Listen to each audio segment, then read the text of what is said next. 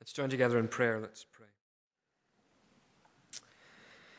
Father, as we come to look upon your word of truth once more, we ask again that you will open our eyes that we may see you as you really are, that you will open our ears that we may hear and understand what you would speak to us, and that you will open our hearts that we might receive that message, to go from this place to worship you in spirit and in truth. Amen. Uh, please turn in your Bibles to Romans chapter 7. Again, we continue to look through uh, the book of Romans. And we're now on chapter 7. You'll find it on page 1133 of the Church Bible. Romans chapter 7. Do you not know, brothers, for I am speaking to men who know the law, that the law has authority over a man only as long as he lives. For example, by law, a woman married, a married woman, sorry, is bound to her husband as long as he is alive. But if her husband dies, she is released from the law of marriage. So then, if she marries another man while her husband is still alive, she is called an adulteress. But if her husband dies, she is released from the law and is not an adulteress, even though she marries another man. So, my brothers, you also died to the law through the body of Christ, that you might belong to another, to him who was raised from the dead, in order that we might bear fruit to God. For when we were controlled by the sinful nature, the sinful passions aroused by the law were at work in our bodies, so that we bore fruit for death. But now, by dying to what once bound us, we have been released from the law so that we serve in the new way of the Spirit and not in the old way of the written code. What shall we say then? Is the law sin? Certainly not. Indeed, I would not have known what sin was except through the law. For I know, for I would not have known what coveting really was if the law had not said, Do not covet. But sin, seizing the opportunity, afforded by the commandment produced in me every kind of covetous desire. For apart from the law, apart from law, sin is dead. Once I was alive apart from law. But when the commandment came, sin sprang to life and I died. I found that the very commandment that was intended to bring life actually brought death. For sin, seizing the opportunity afforded by the commandment, deceived me. And through the commandment, put me to death. So then, the law is holy, and the commandment is holy, righteous, and good. Did that which is good then become death to me? By no means. But in order that sin might be recognized as sin, it produced death in me through what was good, so that through the commandment, though the commandment, sorry, so that through the commandment, sin might become utterly sinful. We know that the law is spiritual, but I am unspiritual, sold as a slave to sin. I do not understand what I do, for what I want to do, I do not do, but what I hate, I do. And if I do what I do not want to do, I agree that the law is good. As it is, it is no longer I myself who do it, but it is sin living in me. I know that nothing good lives in me, that is, in my sinful nature. For I have the desire to do what is good, but I cannot carry it out. For what I do is not the good I want to do. No, the evil I do not want to do, this I keep on doing.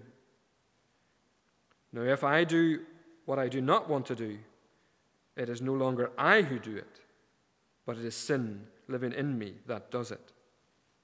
So I find this law at work.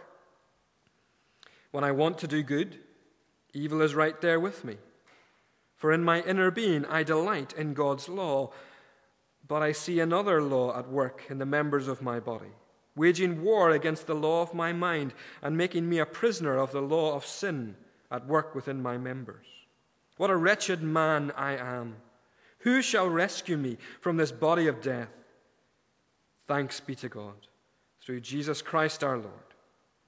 So then, I myself, in my mind, am a slave to God's law but in the sinful nature, a slave to the law of sin. This is the word of the Lord. Thanks be to God.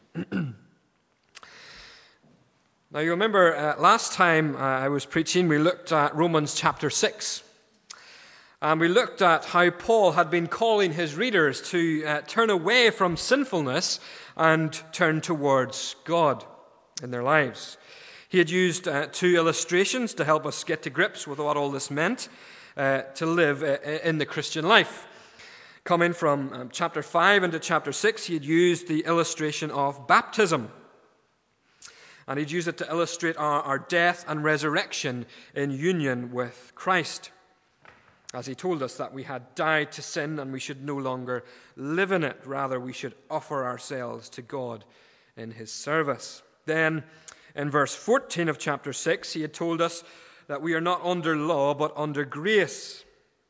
However, that doesn't give us a license to go off and to live as we please. Rather, we are to live in a new kind of slavery. Rather than serving the tyrant sin, we are to serve our new master, who is God. Then in chapter 7, uh, Paul takes the argument a little further with uh, a third illustration from marriage in the, in the first six verses. And his attention is now turned to show and to prove to his readers and the Christians in Rome that they are no longer under law, but under grace. The issue of the law keeps coming up in Romans, and chapter 7 here uh, is, it is the primary, primary focus of what Paul is speaking about and how the law affects the Christian life. Until now, Paul has told us that the law highlights sin, that it shows us our sinfulness. Remember back to chapter 3. Then in chapter 5, he explained that the law increases sinfulness when it was added. And now in, in chapter 7, he is illustrating what it means for us to be freed from the law. now, as I've said before, the, it's important for us to understand that the original readers of, of Romans, um, who would, some of whom would have been Jewish by birth, thought a great deal about the law.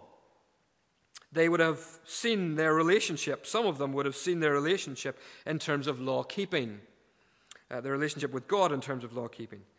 Uh, which meant, of course, you had food laws, you had temple ceremonies, you had circumcision, and so on. For them, the law was very important. It was a means by which the people had a relationship with God.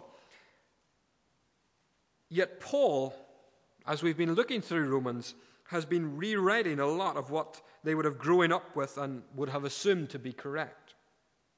He's shown us that the law is utterly powerless to bring us into a relationship with God. That relationship, he's told us, only comes through the death and resurrection of Jesus Christ by faith. So, if that is all the case, what, what happens to the law? Are we still bound to keep it? Are we still required to maintain it? And that, if you like, is the whole question that Paul now turns to in this chapter. Paul's basic point is simple uh, in the first six verses death releases us from keeping, having to keep the law. And he uses the illustration of marriage. By law, a married woman is bound to her husband as long as he, as long as he is alive. But if her husband dies, she is released from the law of marriage. So then, if she marries another man while her husband is alive, she's called an adulteress. But if her husband dies, she is released from the law and is not an adulteress, even when she marries again. As long as a woman is married to her husband and he is alive, she is bound to keep the law that she cannot marry another man. Yet once her husband dies, the law that kept her from marrying again is no longer valid. Death has rendered the law void. No longer does the woman have to keep that law. She is free to marry again if her husband has died. The law that binds her has been taken away, and she is now free to belong to someone else. So then, Paul makes the application in verse 4, if you look. So, my brothers, you also died to the law through the body of Christ, that you might belong to another to him who was raised from the dead in order that you might bear fruit for God. Again, this follows the same pattern that we saw in chapter 6. We have died in union with Christ. In his death, that was our death. We have died to the law. That is, died to the need to keep the law as a means to make us right with God. And this happens through the death of Jesus, through the body of Christ. When we are united to Christ by faith, we no longer are under an obligation to keep the law as a means of salvation. The law has been rendered void. We are no longer under law. And having been released from the law, the purpose is that we might belong to another. Or more literally, here, that we might be married to another. That is to Christ. As we died with Christ, so our obligation to keep the law in Adam, as we were, remember back to chapter 5, was removed. That obligation is removed. And we are now married to Christ, who has kept the law for us. And all this is so that we might bear fruit to God. See, again, Paul uses this idea of fruit in the Christian life. No longer do we serve sin and death and the law, now we serve God, and we're married to Christ, so that we live a life that is directed towards God and not towards our own selves, our own selfishness, sinfulness. So, again, this is what the Christian life is like. Having been united to Christ by faith in his death and resurrection, we, have been fr- we are free from having to keep the law as a means to make us right with God. Moses doesn't save us, as some of the Jews of that time thought. As John has, has told us, the law came through Moses, but grace and truth came through Jesus Christ. Indeed, when we were in Adam and controlled by the sinful nature, remember verse five or chapter five again. That is um, when we were uh, when before we became a Christian, all the, the sinful desires and the longings that were, we had as a sinner were aroused by the very law once we heard it. What we assumed would bring us life, that is the law, actually brought us death. Far from Moses being able to make us righteous, rather, this law of Moses, when we were still in Adam, invoked in us even more sinful desires and so we did not bear fruit for God, but we bore fruit for death. The explosive mixture of, on the one hand, the law of Moses and our sinful nature, when they come together, created a cocktail of poison that resulted in our destruction. But, now, verse 6, things are different. As a Christian, you have died to the law. No longer are you under a, an obligation to keep it as a means of salvation. Rather, we are released from it and we have been freed to serve in a new way. Not the way of the written code, that is Moses again, the, the Ten Commandments, the moral law, but rather in a way, in the way of the Spirit, the new way of the Spirit, the Holy Spirit, that is. Rather than having a set of laws which we must obey in order to be acceptable, we now serve God as those who have been made acceptable by the Spirit who works within us. What makes you say no to sin and yes to slavery to God? What makes you desire to live a life that pleases God and is lived for the good of others rather than for your own selfishness? Well, it's the Holy Spirit, isn't it? That's what makes the difference. The difference is the work of the Spirit in our lives when we become Christians. Now, to understand this, we must uh, see what the Spirit does as we are united to Christ uh, and as He makes us new. Paul is comparing two ways of serving God here. On the one hand, there is the way to serve God through Moses. The law bellows at us from on high, like the Israelites who were at Mount Sinai. The law is written on tablets of stone and is to be obeyed by God's people. But the problem is we can't obey it. because of what we saw in chapter 5. In Adam, we have a sinful nature, we have a fallen nature.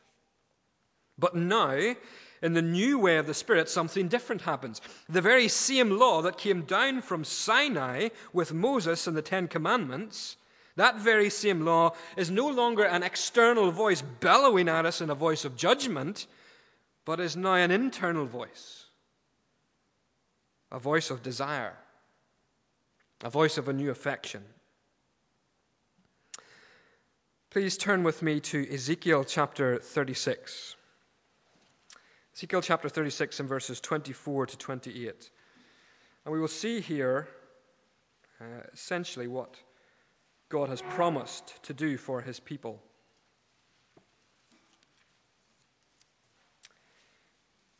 Ezekiel 36, verses 24, page 867.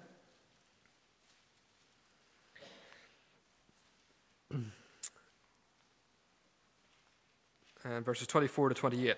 For I will take you out of the nations, says God to his people. I will gather you from all the countries and bring you back to your own land.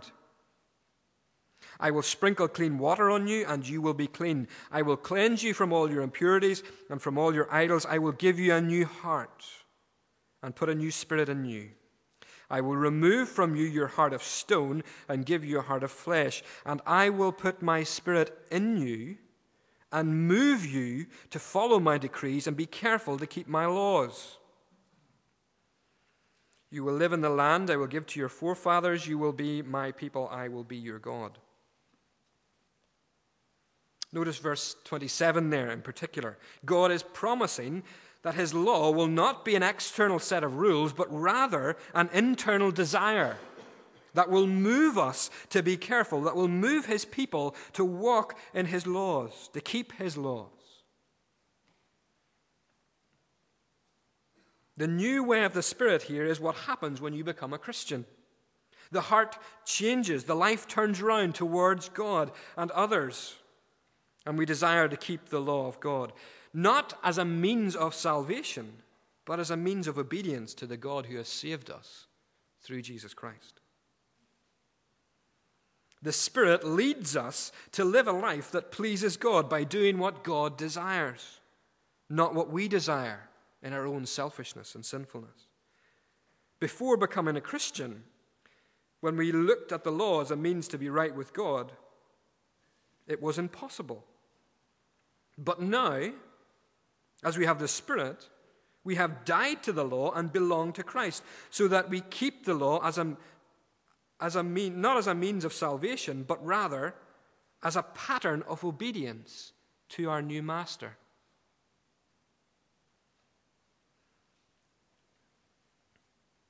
It's like a servant woman who came to work for a great lord in his manor.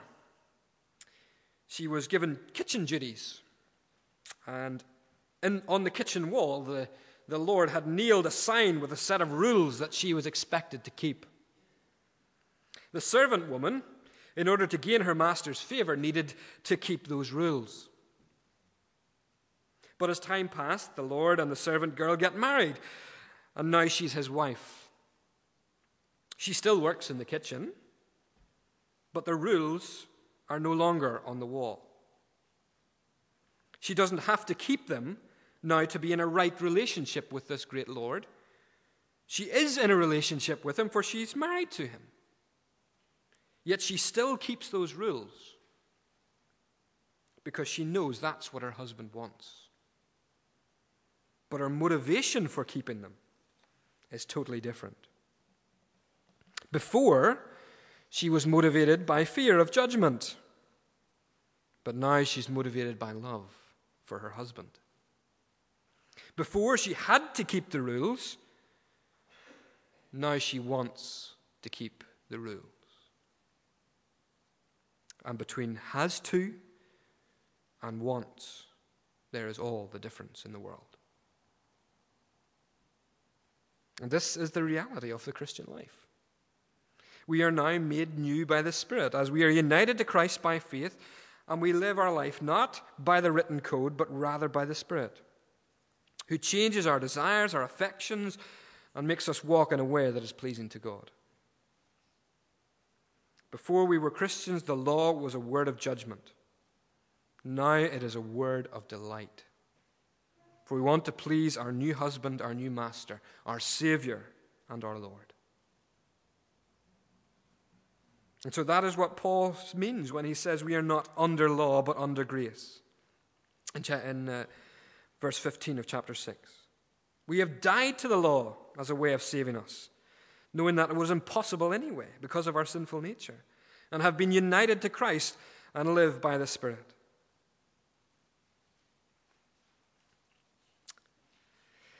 Then in verses uh, 7 through to 25, Paul goes on to deal with other objections that he knows some people will bring up. Paul has his detractors, those who want to try and poke holes in his argument or find holes. And he asks two questions, verses 7 and verses 13, and then he answers those questions.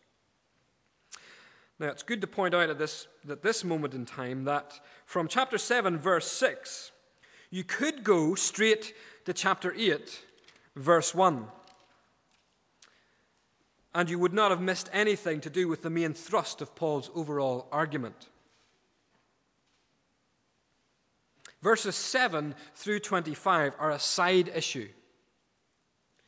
Paul, uh, Paul, needs to address, and it's a very good job he does address it, for it t- teaches us some very important things. Uh, and these things have indeed been a, a, battleground of interpretation for a long time. Um, and in a lot of cases, they've been used and misused to, uh, to give some very, very false teaching. But it's important uh, that we understand that this, the reason why Paul is writing this, is to answer these two questions. Um, Paul writes in a way, in, an, in an autobiographical sense, the language that he uses. And as he does write, as he writes that, it's, it's very helpful for us because it, it shows us uh, what the Christian life is actually like. But even so, it is an aside. It is addressed to specific questions. The topic is still the law, and he's answering these objections. He is not writing for us. He is not writing for us a theological treatise on the Christian life here. So we need to be very, very careful, ask the correct questions of the text. If we only ask the questions that the commentators and the scholars ask, then we'll have missed the point completely. Right? So, firstly, Paul has to deal with the issue around the relationship between the law and sin. 7 uh, through 13. Up to now, Paul has said a lot of very negative things about the law. It highlights sin, it increases sinfulness, it stirs up in us sinfulness, and we are no longer under its authority. So, does that mean the law is then a bad thing? Is Paul saying then that the law given by God to, Moses, to, to Moses and to the Jewish people, is it a bad thing? Or even worse, is it sinful? Now, of course, this is not really the type of question that you or I would be inclined to ask the great apostle if he showed up on our doorstep. But remember the very important place again that the law had for the Jews, and indeed how law was understood in a first century context. Law was invariably seen as a good thing. And for the Jews, it was God's law. How could it be a bad thing? So, from verses 7 to 13, Paul seeks to answer his critics and to prove that the law is actually a good thing. The law itself is not the problem, rather, sin is the problem. And the way he does this is that he uses his own life as an example for us to show how sin exploits the law and the law exposes sin. Now, as I've said before, there's some disagreement over how we actually interpret this passage, even among those who believe the Bible. Um, so I am taking this that Paul is speaking here of himself in the past tense. And he's using himself as a representative of all humanity, of every Christian, or of every non Christian, all people in Adam. So is the law sin? By no means, or certainly not, says Paul. Indeed, I would not have known that the law was what the law what sin was except through the law.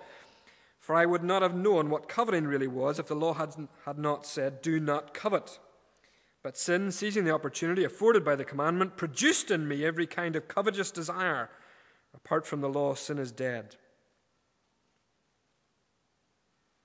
Although the law and sin have a very close relationship, they are two totally different things.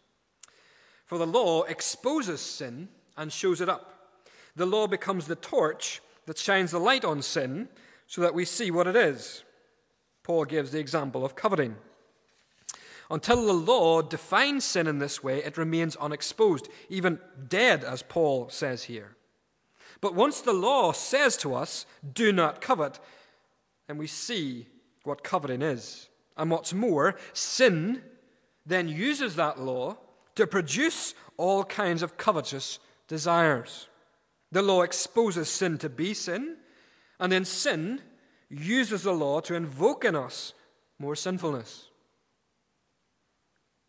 Notice the way that Paul has begun to talk of sin here. It's not so much rebellion, as we remember from chapter 1, but sin is a kind of cosmic power that is at work, seeking to, to bring death to us, to produce in us all kinds of sinfulness. Sin uses the law to achieve its own ends in us. When I was uh, quite young, and we used to go along to the swimming pool with my friends, uh, there used to be a great big sign on the wall of the swimming pool. It said, No bombing. You know what bombing is, don't you? You run up and you call yourself into a ball and you just plonk down into the swimming pool. Uh, for those of us who were quite chubby and fat, it was good fun. Um, but anyway, uh, this sign said no bombing. Now, before I knew uh, what bombing was, I, I had absolutely no desire to do it. But once I saw for myself what bombing was, well, then I went ahead and did it. The rule was clear no bombing, but I wanted to break it. And I wanted to go ahead and do it, even when the lifeguards would blow the whistle at you and send you out of the pool. But anyway, you want to break, I wanted to break the law. Sin is like that with the law. Paul, in verses 9 to 11, uses his own life as an example for us to see the way sin hijacks the good law and uses it to produce death in us. The very commandment that was theoretically to bring life actually ends up bringing death. For sin, revived by the law, springs to life, and Paul ends up a lawbreaker.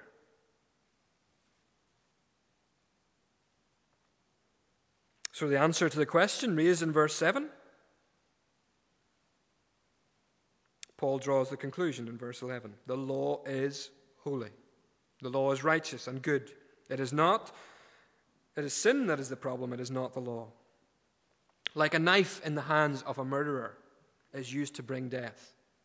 It's not the fault of the knife, it's the person holding and using the knife that brings death. So it's not the fault of the law, rather, it's sin using the law to provoke in us the desire to break the law, and so we die. Before we're Christians, this is our experience. But does that mean then that the good law, which is holy and righteous, is responsible for bringing death to us? Verse 13. Not at all, says Paul.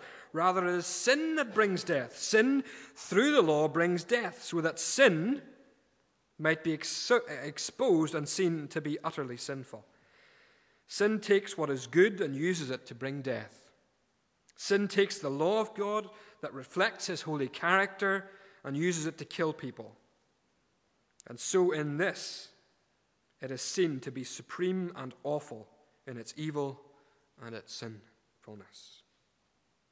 That is the experience of Paul and us before we become a Christian. The law, which we, which we thought promised us life if we kept it, ended up bringing death because we are sinful and cannot keep it perfectly. Sin invoked in us all kinds of evil, so that no matter how hard we tried to keep it, the law, how, try, how hard we tried to keep the law, we ended up breaking the law. But what about now? As we serve God in the new way of the Spirit, what about now? As we've been made new and have the law written on our hearts and our desires are changed to want to please God and obey Him. As a Christian, what about now? Paul moves into verse 14, describing his own experience again, but this time he moves from a past tense story into a present tense story about what his life is like now as a Christian. How the new way of the Spirit is still a struggle because of sin that continues to dwell within us.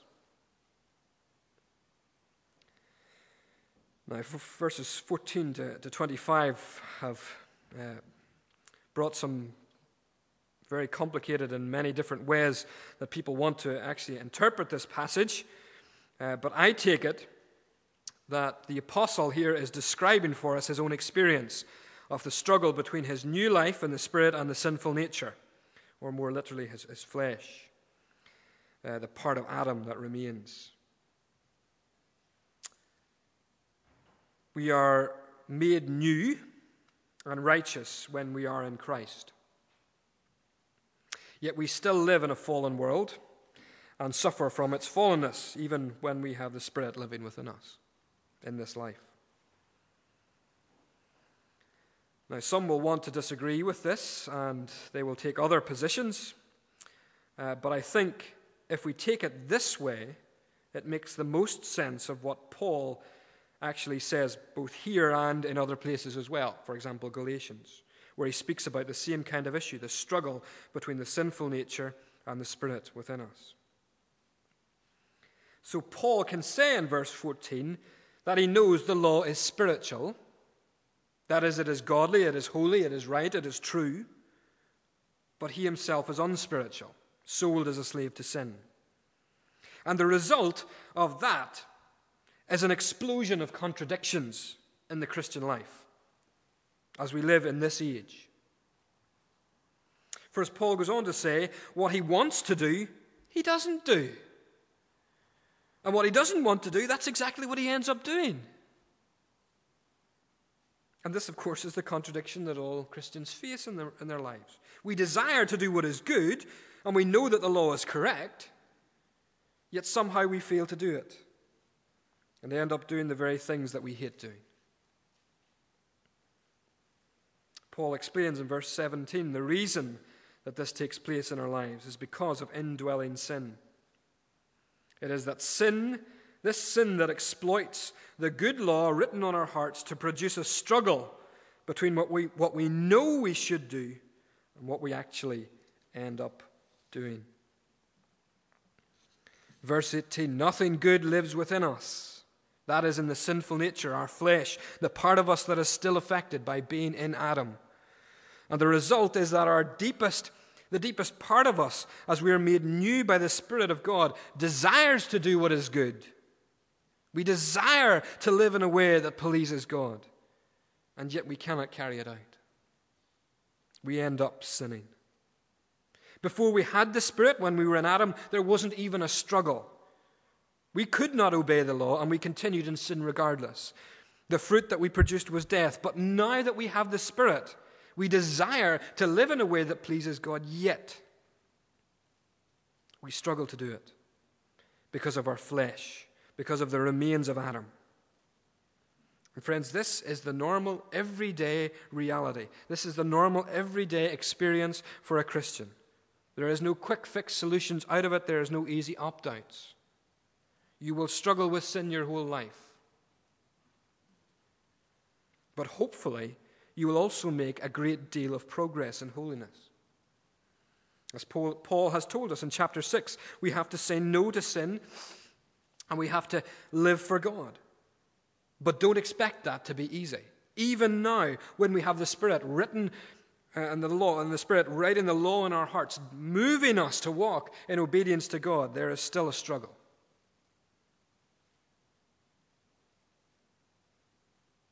We desire to do what is right and good deep down in our being, yet utterly sinful sin still provokes us to do what is evil. And you see, when you have that struggle, that is a sign that you are being led by the Spirit of God, that God is at work in your life. As Paul says in verse 22, we desire in our inmost being to delight in God's law. Yet there is another law at work the law of sin, which wages war against the law of our minds. We know what is right, good, and true, yet we fight to actually carry it out in our lives. And so we can say with Paul in verse 24, What a wretched man I am! Who will rescue me from this body of death? Thanks be to God through Jesus Christ our Lord. You see, as a Christian, even with this struggle with sin in our lives, we still have hope of deliverance. For when Christ comes back, this mortal body will be raised, and sin will be taken away, and there will be no more struggles with sin. But in this present life, as we look forward to our deliverance from sin and from being to be fully redeemed out of Adam. Eh, in our minds, verse 25, we will be slaves to God's law, seeking to obey Him. Yet in our sinful nature, we will continue to be slaves to sin. The law of Moses was powerless to save us, it could not bring any change in us whatsoever. That's what Paul has shown us. So we need the Spirit to come and bring real change in our lives to make us live in obedience to God. It's the grace that we receive in the Spirit that brings us life and hope for our deliverance. But that deliverance, that full rescue is coming, but not yet. Now we walk by the Spirit.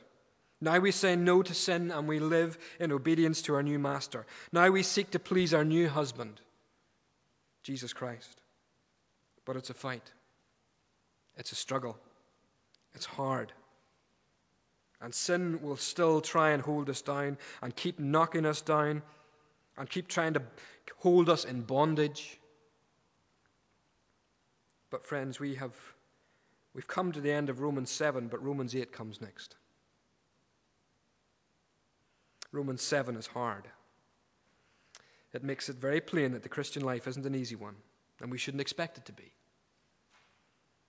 But Romans 8 is coming. And with it comes great hope. With it comes great truth, a great joy that will make our hearts leap. It will tell us of our release, it will tell us of the hope that we have, it will tell us of the assurance that we can have, even as we struggle, even as we fight with sin now.